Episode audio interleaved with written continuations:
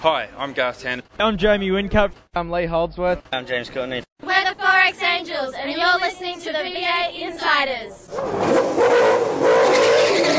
It's your weekly dose of V8 news on the V8 Insiders. Now here's your host, Craig Revell.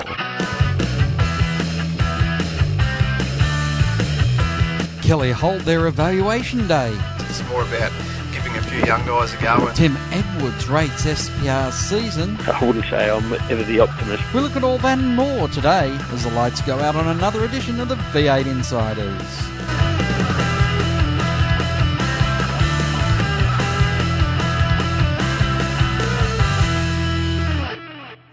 You take in the V8 to the races. You watch the action on TV. Now read about them in V8X Magazine. V8X Magazine, dedicated to just one thing V8 supercars. Showcasing some of today's best writers and award winning photographers. V8X brings you all the news and in depth interviews demanded by today's V8 supercar fans in one action packed magazine. V8X, the number one magazine in V8 supercar coverage. Out now.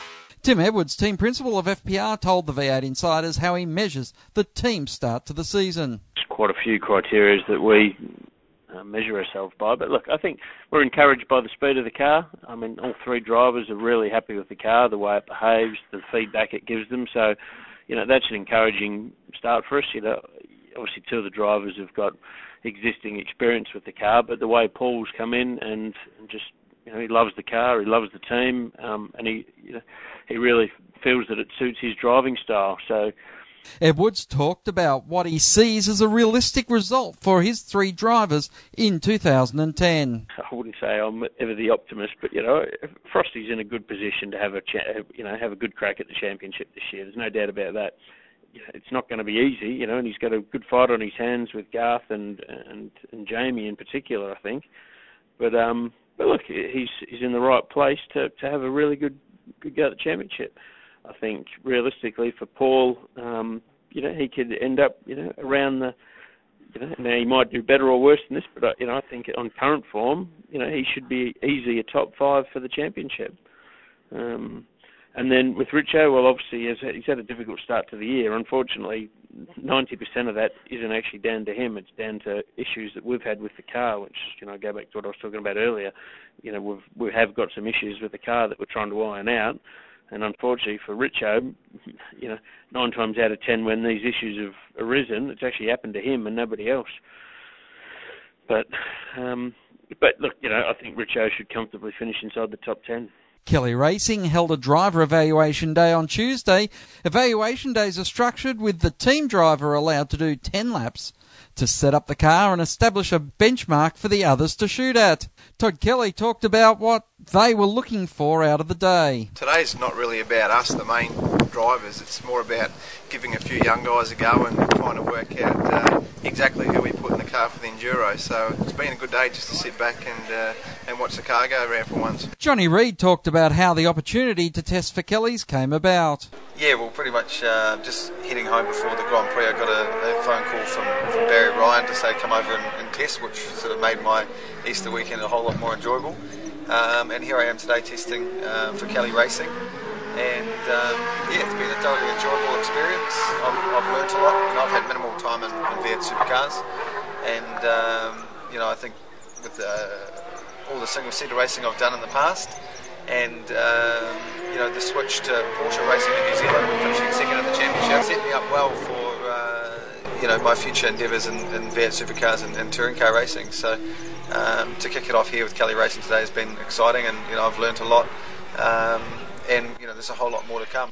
Jason Bargwanna explained why a V8 supercar is so special. Forget how special these cars are to drive. When you see guys that have never driven before hop in, the look on their face when they get out, how difficult it is to get the brakes right, the gear change, the engine. Rave about the acceleration. Here I am complaining about understeer and getting the power down, and they just can't believe how good these race cars are. So it's, it's exciting and it's good to give these guys who uh, don't get these opportunities a chance to have a go on a supercar. Scott Bargwanna got a taste of what his brother enjoyed for over 10 years. Yeah, it's it's surreal. It's just uh, it's nothing you, you can't explain exactly what it's like. The power and grip of these cars is just awesome. David Sierra was back in the car hot on the heels after his karting duties at the Australian titles in Puckapunyal. Um, with every session, I'm learning different things, and with James and uh, Peter there, they helped me out a lot. Um, tracing over Todd's car, so um, you know I'm just trying to improve my braking at the moment and get into full throttle, but I still have a little bit to work on. V8 Supercars pace car driver Amber Anderson also got her chance to jump into the Kelly Racer. Certainly big and powerful cars, the V8s, and it's uh, been a bit of a jump for me in the learning stakes to uh, learn about how these things handle and also just to get my head around the setup inside and get myself comfortable in them. The team was extremely impressed with all the performances of the drivers, including Nathan Pretty, who was setting some great times on the day. Steven Johnson will make his 150th start at Hamilton next week, whilst Jack Perkins will be making a one off return to the Fujitsu Series at Queensland Raceway, driving the James Rosenberg Commodore, which Tim Slade was running in for Super Cheap Auto Racing last year. Tony D'Alberto has secured some additional funding for the rest of the season. D'Alberto told the V8 Insiders that his single car team has been working on major sponsorship opportunities as the new financial year closes in. Got a guy working full time now, and I think just building relationships now, um, you know, and a lot of a lot of companies you know, got their financial year in mid-year there, so you know everything comes up for tender again. So, you know, we'll put our hand up and see how we go. But things like this definitely help. And that's the news on the V8 Insiders. After the break, it's Andrew Clark and Jacob Black. Controversy Corner is next when we return with more on the V8 Insiders. You've taken the V8 to the races. You watch the action on TV. Now read about them in V8X Magazine. V8X Magazine, dedicated to just one thing V8 Supercars. Showcasing some of today's best writers and award winning photographers. V8X brings you all the news and in depth interviews demanded by today's V8 Supercar fans in one action packed magazine. V8X, the number one magazine in V8 Supercar coverage. Out now. The views expressed on V8 Insiders, including the panelists and guests, do not reflect those of the network, Thunder Media, sportradio.com.au, or V8X Magazine. Any publication or rebroadcast of the show without the expressed written permission of Thunder Media is strictly prohibited. Hi, I'm Jason Richards. You're listening to V8 Insiders. Welcome back to the V8 Insiders. Joining us this week on the round table is from P101. Well, it's actually a P101 Fest here. We've got Jacob Black. Good G'day. evening. And we've got the boss in Andrew Clark. Thanks for joining us, both of you. I like being called the boss. Most people do. Hey, we've got an interesting situation here. The car of the future's been launched, and a week later, what have you been uh, thinking about, and, and what are your contacts telling you about this evolution of V8 supercars? I think most people are um, optimistic that uh, that it's going to do what its sole goal is. Like its main goal, despite what everybody says about bringing other manufacturers in, its main goal is to cut the cost of running these cars. Um, ultimately, V8 supercars um, can't survive on 14, 15, or even 16 rounds. It needs to get 20 rounds happening if it wants to keep its growth curve going. So they've got to find a way to build, maintain, um, repair, all the little bits and pieces. Um, they've got to get the cost down so they can have more cars. Um, so I think you know, most people believe that is going to happen, all except for Simon McNamara at Holden. Um, and his theory is that as soon as you bring in uh, the potential for automotive competition, the cost will go up. Um, but um, I think Simon's perhaps looking after his backyard a little bit more than uh, than he is about the sense of reality. So, as I say, I think you know most people are optimistic. I think um, you know there's a bit of excitement about who will be the third manufacturer, and I reckon there will be a third manufacturer within two years within a year of the um, of the car of the future starting. Um, it won't be Mercedes Benz and it won't be BMW. Um, it'll be somebody quite different, I think. But you know, I think yeah, everybody I've spoken to seems uh, quite positive. Jacob, what are your thoughts on it? I, I agree, and and uh, I agree about the uh, about the comments that Simon, you know, McNamara's made, and that Holden for, that Holden's made in particular about not wanting other manufacturers in and being upset that they'll they'll uh, they'll spoil the party, as it were. But the fact of the matter is that unless they're prepared to fund every car on the grid, then they've got no room to. They've, they've not got a leg to stand on. They've got no room to, to cry and whinge, and, and that's notwithstanding the fact that they have put a lot into the sport and they have supported it and helped it grow. But um, unless they're ready to, to go the next level, well, they've got to be prepared to open it up. Mm. The got- reality, sorry, the reality for someone like Holden is that you know it's it's okay to get beaten by Ford every now and then, but uh, how much are you going to enjoy getting beaten by Kia? Um, and and this thing is like, you know, like let, let's be serious about what V8 supercars is. It's not, you know, Holden versus Commodore. It's not, you know, Commodore versus Kia Cerato or whatever.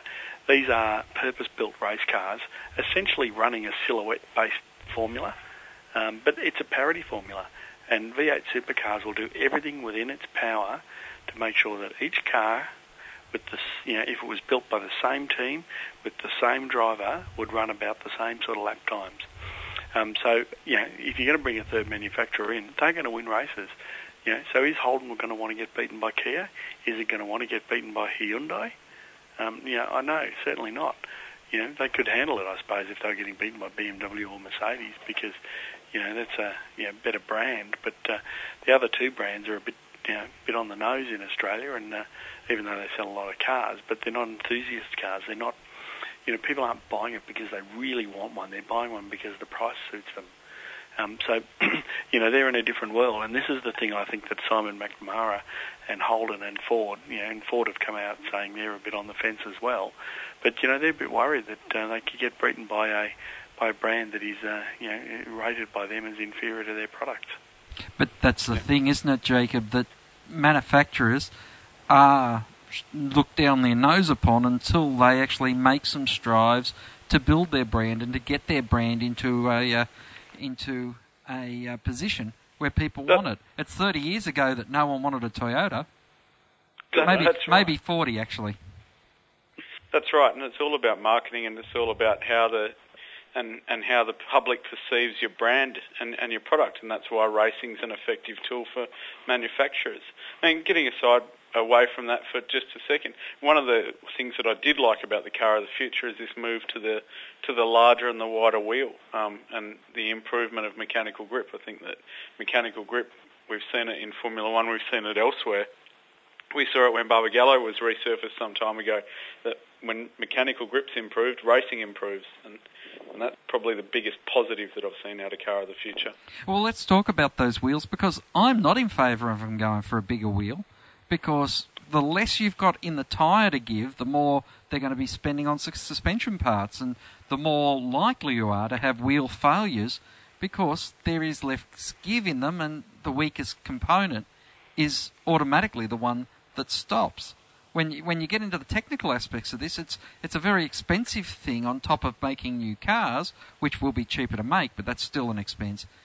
The suspension and geometry changes that are going to come along with 18-inch wheels is also going to be a huge is going to be a huge uh, impost.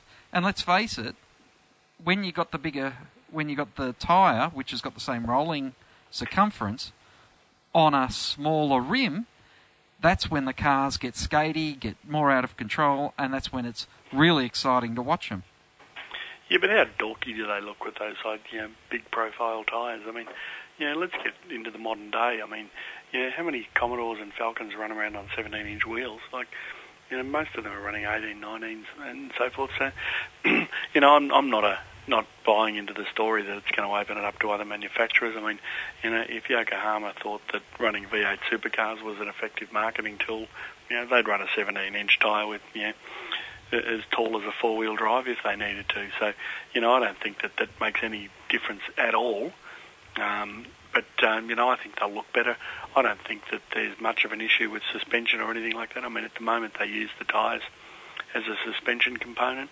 Um, ultimately, you know, the regulations and the restrictions placed around things isn't going to push the cost up with shock absorbers or anything along those lines. I mean, I think you'll find it, you know, within a few years that'll all be control component anyway. Well, that's the uh, another control component, Jacob, is going to be the rear end. It's going to be an independent rear end. And obviously, once again, that is a, a situation where they're going a bit higher tech than your straight forward, regular Ford diff anyway.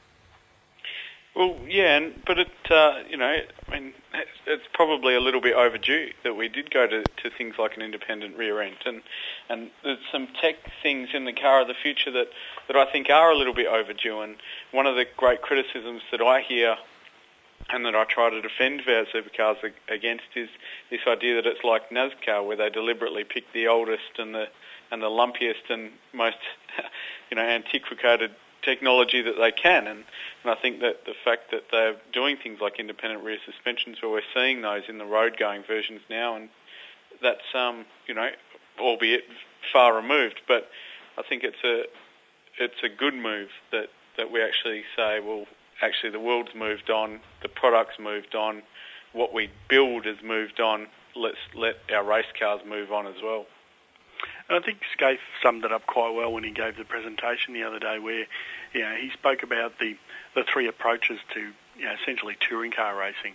Is that you can go low tech and you can run a NASCAR and you know you can all scratch your head and you know go Daryl, look what's happening, Daryl, and all those kind of things. You know, and, and NASCAR does that. Um, or you can go the other end and be incredibly technical, like um, German, you know, the DTM in Germany. Um, and then you just want to make sure that you can reach the bottom of your pocket because you're going to want to keep handing out the cash for it.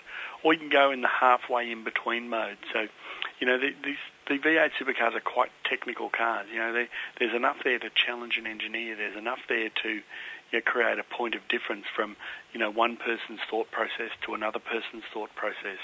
So you know they've they've deliberately opted for that middle ground where it's a little bit low tech but a little bit high tech. Um, and I think the other thing you're going to see with this one is that, you know, now that the engine regulations are, they're talking about opening those up a little bit. So getting away from, you know, essentially 1960s technology, they're going to allow the cars to start running modern technology um, you know, what's the bet that Ford wants to run its Boss engine or the new Coyote engine, something you know a little bit more in line with what it runs on the road, because um, you can't buy a Falcon with a pushrod engine. You know, so that's going to happen as well. So you know, you've got enough things to keep people excited in terms of the engineering, the technical skills, but you've also got enough in there to control it so that it's not going to go out of control. And uh, you know, we're going to be building lightweight carbon fibre races. Well, we it's it's interesting to talk about the car of the future. We are going to be talking about the car of the future for uh, well, at least another year and a half until it's delivered on the track, and uh, we need to take a break now. And on the other side of the break, I want to talk to you about calendars. This is the V8 Insiders. You've taken the V8 to the races. You watch the action on TV. Now read about them in V8X Magazine. V8X Magazine, dedicated to just one thing V8 Supercars. Showcasing some of today's best writers and award winning photographers, V8X brings you all the news and in depth interviews demanded by today's V8 supercar fans in one action packed magazine. V8X, the number one magazine in V8 supercar coverage. Out now. To ask a question of the V8 Insiders, just email them at v8insiders at sportradio.com.au. Hi, I'm Craig Lowndes from Team Vodafone, and you're listening to V8 Insiders. Welcome back to the V8 Insiders, where Andrew Clark and Jacob Black from P101 join me. And guys, the calendar. This year, the calendar was uh, started over in in Abu Dhabi and then on to Bahrain before it really got started in Adelaide. The board has had uh, one meeting, but it was before all the TV figures, and they really got all the data together on making a, an assessment on whether they should continue that. But it, looked fairly uh, clear that even Tony was having a hard time defending the almost soft soft launch of the V8 supercar season this year. Jacob, uh, do you think we will still see the Middle East kicking off the calendar in 2011? Oh, I, I I honestly, I, I, don't know. In my heart, I hope that we don't. I'd like to see us bring Clipsal forward. I think someone said to me the other week uh, that um, it used to be run in, in late February, and I know we've had problems with with the heat and everything else in the past, but I I don't know. But I I am hoping that they do sort of tweak it around and, and jig it and and maybe bring Clipsal forward or, or put those Middle East rounds back a little bit. Andrew. Um, well, they ran Clipsal. I think only once have they ran Clipsal in February. I could be wrong on that. And it front. got spanked on the television by the by the cricket. Yeah, exactly. I mean, there's a, and and it's more importantly is that like there's only a small window um, for running Clipsal 500 in Adelaide. You know, they've got their major events program, and it's important. You know, the government funds that thing. It's important that Clipsal fits in with what the government is trying to do. You know, so it's got to fit in around the bloody flower festival or something, and a couple of other ridiculous things. But you know, um, that's what it does. And and I think you know, trying to shift the Clipsal thing just to bring the uh, the Middle East rounds in to say, you know, here we go, how great is this? Um, you know, I'm not sure that it's the right thing to do um, for the sport as a sport. Um, as a business, this thing makes perfect sense. You know, start the thing in the Middle East, you know, because um, everybody makes money out of it. Um, you know, you, you end up coming back to Australia, and um, you know, who knows that Garth Tander was almost out of the championship because he looked like a champion at uh, at Adelaide. So, you know, you do have this problem where it, it creates a disconnect with the fans. Part of that is that you know they really got the TV scheduling totally wrong. Um, they mucked that up so badly it wasn't funny. Um, they also, you know, mucked up on the, you know, the Big Pond website. Just didn't have enough information coming through to the fans. You know, so you know you, you were you were detached to start with, but you were even more detached because the electronic media that covers these things was letting us down. So well, certainly taking the electronic scoring off the off the website, the easy access to it anyway, you could still get there on the back door, but you know, not having the electronic timing and scoring just frustrated so many people when they couldn't watch it on TV either. Well, it's just ridiculous when you think about it. You know, Formula1.com. You know, I can go in there. I've got an iPhone app on my, you know, for, for Formula1.com. I can watch a Formula One session on my iPhone um, and get live times. You know, why can't V8 supercars do it that simply as well? You know, it's not tough to do these things. All you got to do is say, this is what we're going to do. Um, there's enough websites around now feeding information, but even they were scanned in, the, in what they were giving us from the from the Middle East because you know V8 supercars cut back on how many people um, they sent over there on the on the, um, the, the so-called junkets. But you know, th- this modern world, it doesn't really matter where they start. I mean, how many people, in all honesty, when the series used to start at Phillip Island, how many people actually went to that round? You know, and I would say that you know you maybe had 10,000 Victorians and 5,000 tourists going to the Phillip Island when it was opening the opening the series. How many people went to to you know Abu Dhabi and Bahrain? Uh, probably 5,000 people. So you're not having that much of an impact, you know, not that different in terms of the absolute number of people who walk through the gate to do these things. The biggest thing is that we were disconnected because of the television and because of all the other electronic media that wasn't able to do their job properly.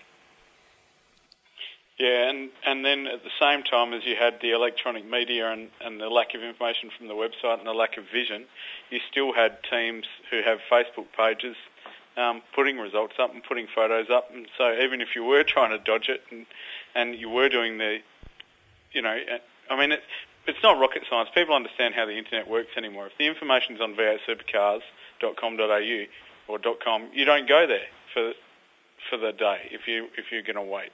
But you shouldn't have to wait anyway. I think, you know, if you're going to play it then, yeah, play it live. And if you want to play it again at prime time or, or at a better time, then play it again, repeat it then. Hmm. But play thought it live so that people of- have got the opportunity. You know, It I thought that was the idea of digital TV was to allow us to, you know, to run the different streams. That you know, Channel 70 could have run it at you know 1 a.m. or whatever it was, and you know, clowns like myself and Jacob who didn't go over there, we would have sat up and watched it. Um, and then I probably would have turned on again at one o'clock in the afternoon and watched it again. Um, to you know, get all the bits that you missed when you were snoozing. yeah, no, I, no. I'd, have, I'd have come and watched it with you, Andrew. yeah, exactly. See, because Jacob knows that I have beer. That's right. All right, now we've got this situation where we've got the calendar. How would you guys change the calendar to really get it off with a bang and also incorporate the international rounds, knowing that we are going to go overseas one to two more times in these in, in the in the future you know with the car of the future there's going to be more overseas in the future and there's probably going to be a couple more races nationally as well to as you said get it up to the 20 rounds Hmm. Well, I think you, you're definitely going to see.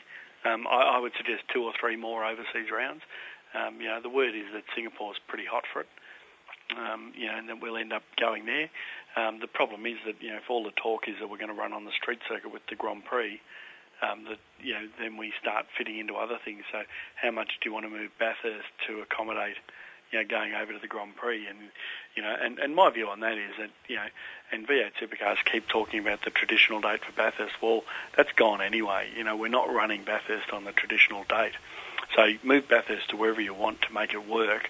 Don't muck around with it too much. I mean, you know, if it was up to me, I mean, I'd get rid of the bloody IndyCar, the whatever that thing is on the Gold Coast.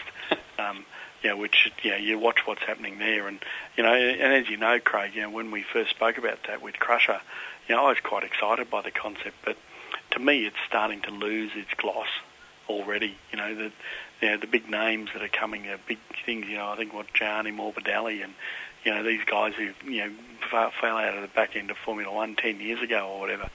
You know, so we're not getting the big names. We're not. But Getting we're going to get people like Bernd Schneider and a few others like that. Yeah, but the problem with it is, and this is the biggest problem of all, is that you need one international per team of four.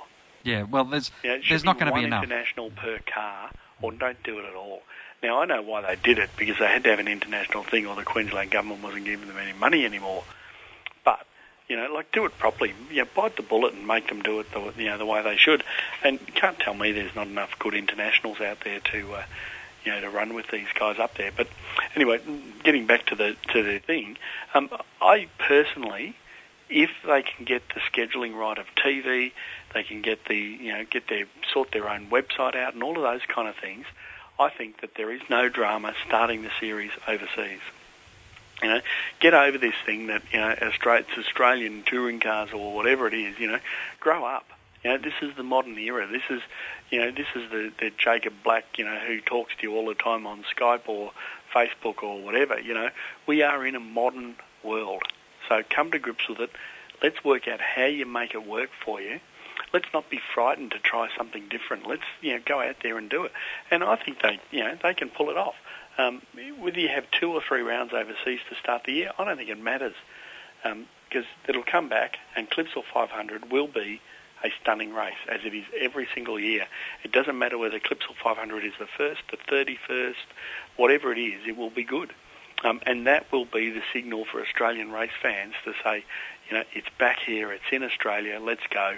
We've had our three overseas rounds. Now we can, you know, now we can come along. Um, but as I say, remember when Phillip Island opened the series, you know, there was two men and a dog going to it. Yeah, Yeah. I think guess one of the other things, sorry, Craig, but a, a big part of the problem with the start of the season this year is the anticlimactic ad campaign. Like, Pink's fantastic, she's great and everything. Some of her songs are pretty good and all the rest of it. But, uh, I mean, I said to you, Craig, a, a little while back, I missed that ad that brings a tear to my eye where I know that V8 supercar season's starting and I'm excited and I'm ramped up and, and ready and hanging on for it because we didn't have that this year because we had something that was more like an Optus ad than it was a V8 supercar ad to borrow a phrase from from Clarkey. I mean, it's we missed that. So some of that some of that excitement, some of that ramping up comes from the message that comes from the marketing and the promotion. And I think we missed the target this year. But I guess the thing is, as uh, Tony would say, we're not going after the hardcore fans. We're going over the new demographic. The hardcore fans, or the fans we've already got, they just need to know it's on. We need to now go wider and try and get the people who, uh, there's football on, or there's, you know, who, the people that go, oh, there's nothing on. Well, now they might be going, oh, Pink likes this. I like Pink. We'll watch this. Does anyone seriously think that Pink ad is going to make one person turn it on? They're kidding themselves if they do. What they've missed completely, and it's not just the eye that Jacob is hankering for, it's the other parts. V8 Supercars is an exciting, violent sport. You know, it's up there. You know, you can put together a highlights package, and I've seen the ones they do at the end of year dinners. You watch what goes on in those things. You can excite people about this because people will sit there and they'll say, "Oh yeah, Pink likes it," but geez, all they do is go round and round in circles, don't they? You know, I've got mates who won't go to the car racing because they reckon it's dead boring. So package it up, build the excitement. You know, like do something that says to people, you know, this is gladiator sport. This is, you know, this is knock them down, drag them out. You know, these guys are battling, you know, everything, including risking their lives to do this thing. There aren't many sports that do that, and that's one of the great things about motorsport. Well, I that guess pink ad, it's just 100%, and, and anybody can take me to task and ring me up and ask me if they want. It is the single worst ad campaign for anything I can remember.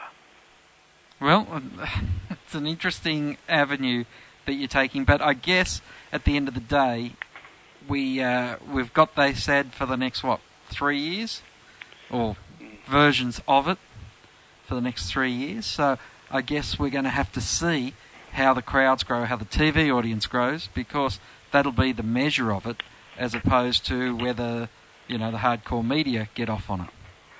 Yeah. We I'll ne- put a pink song over a highlight rate package. That'll be all right. Well, it's an interesting one too, and I must admit, when I uh, when they did first launch the pink ad, I looked back at the, you know, the uh, the AFL and the the rugby league ads, the Tina Turner rugby league ads, and the AFL like to see that ads, and it was interspersed with action, and I think letting the drivers off the leash, letting the drivers get their personality out there, and not uh, letting them worry if they, you know, if they go a cheap shot at another driver or go a cheap shot at the ref. You just go, all right, that's all part of the WWE V8 supercar world. Because it's entertainment, it's sports entertainment. It's not really pure thoroughbred sport, is it? We need to take a break. Gas and Go is on the other side of this. Find out more about your favourite supercar teams and drivers when we go inside further on the V8 Insiders. You've taken the V8 to the races. You watch the action on TV.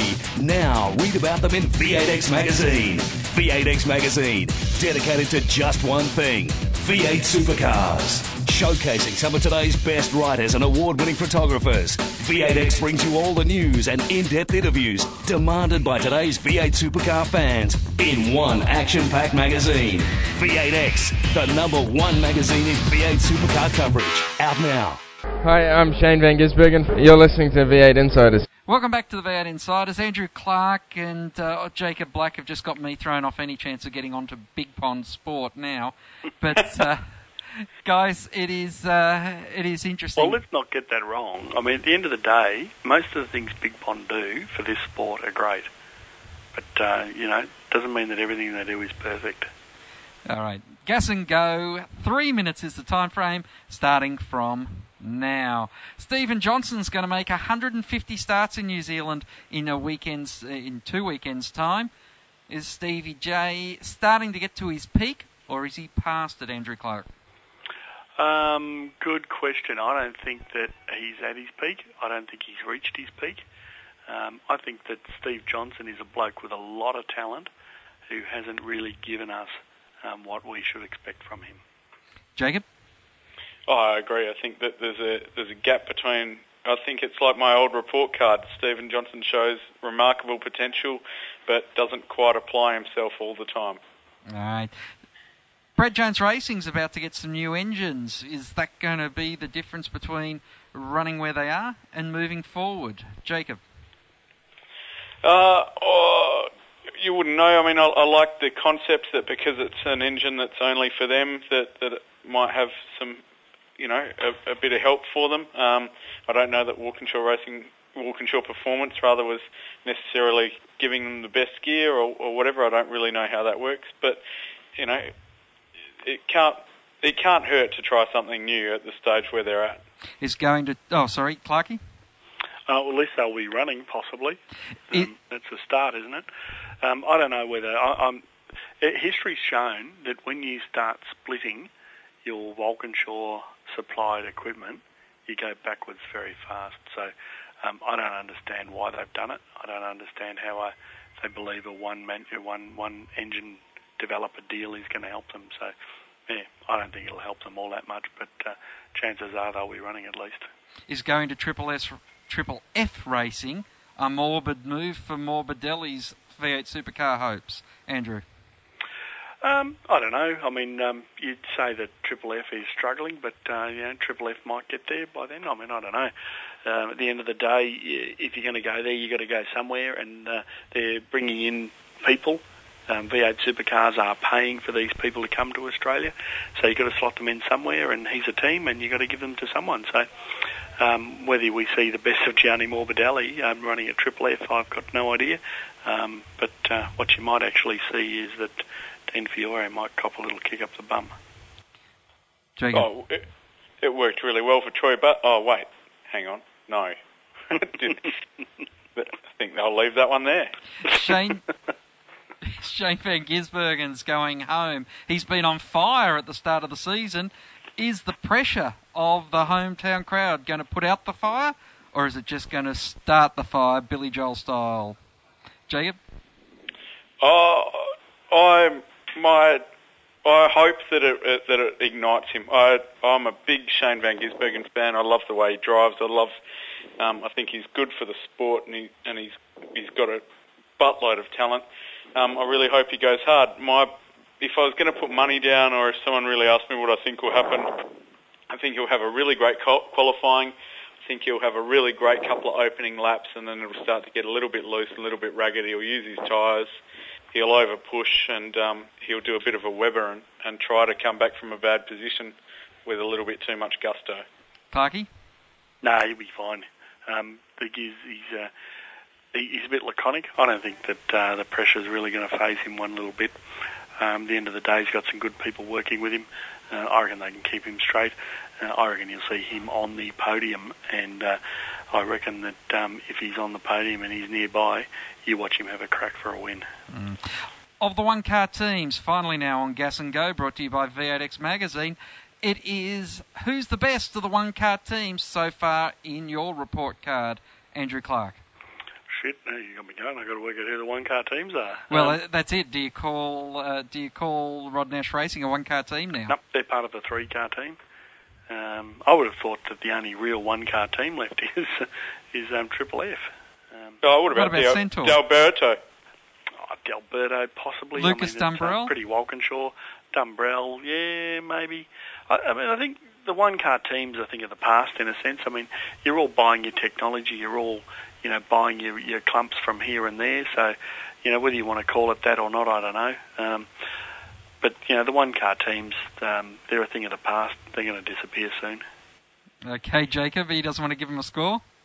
Uh, the, the top scorer would would have to be well. Actually, the top scorer before um, Adelaide, I would have, well, and before uh, Albert Park, I would have called um, Lucas Dumbrell Racing and Tim Slade. I think he's done a lot better than I thought he was going to be, and, and been up in the top third of the field. But uh, since then, I'm going to call it Tony Del, D'Alberto. Tony D'Alberto is, is the best performer of those. I, I think there's three of them: Triple F, D'Alberto, and Lucas Dumbrell. Well, that's I mean, D'Alberto to me has done really well this year. He's uh, he's surprised me, um, and that's that's got to be a positive, I suppose. But uh, as I say, I just think that if you are a serious one car team, you're just going to battle. Well, that's Gas and Go for another week here on the V8 Insiders. Uh, Andrew and Jacob, great to have you on the show.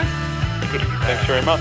And we look forward as, uh, well, Hamilton is not far away now as the checkered flag waves over this edition of the V8 Insiders. Keep smiling and bye for now. Join us next week for more V8 Insiders, only on v8x.com.au.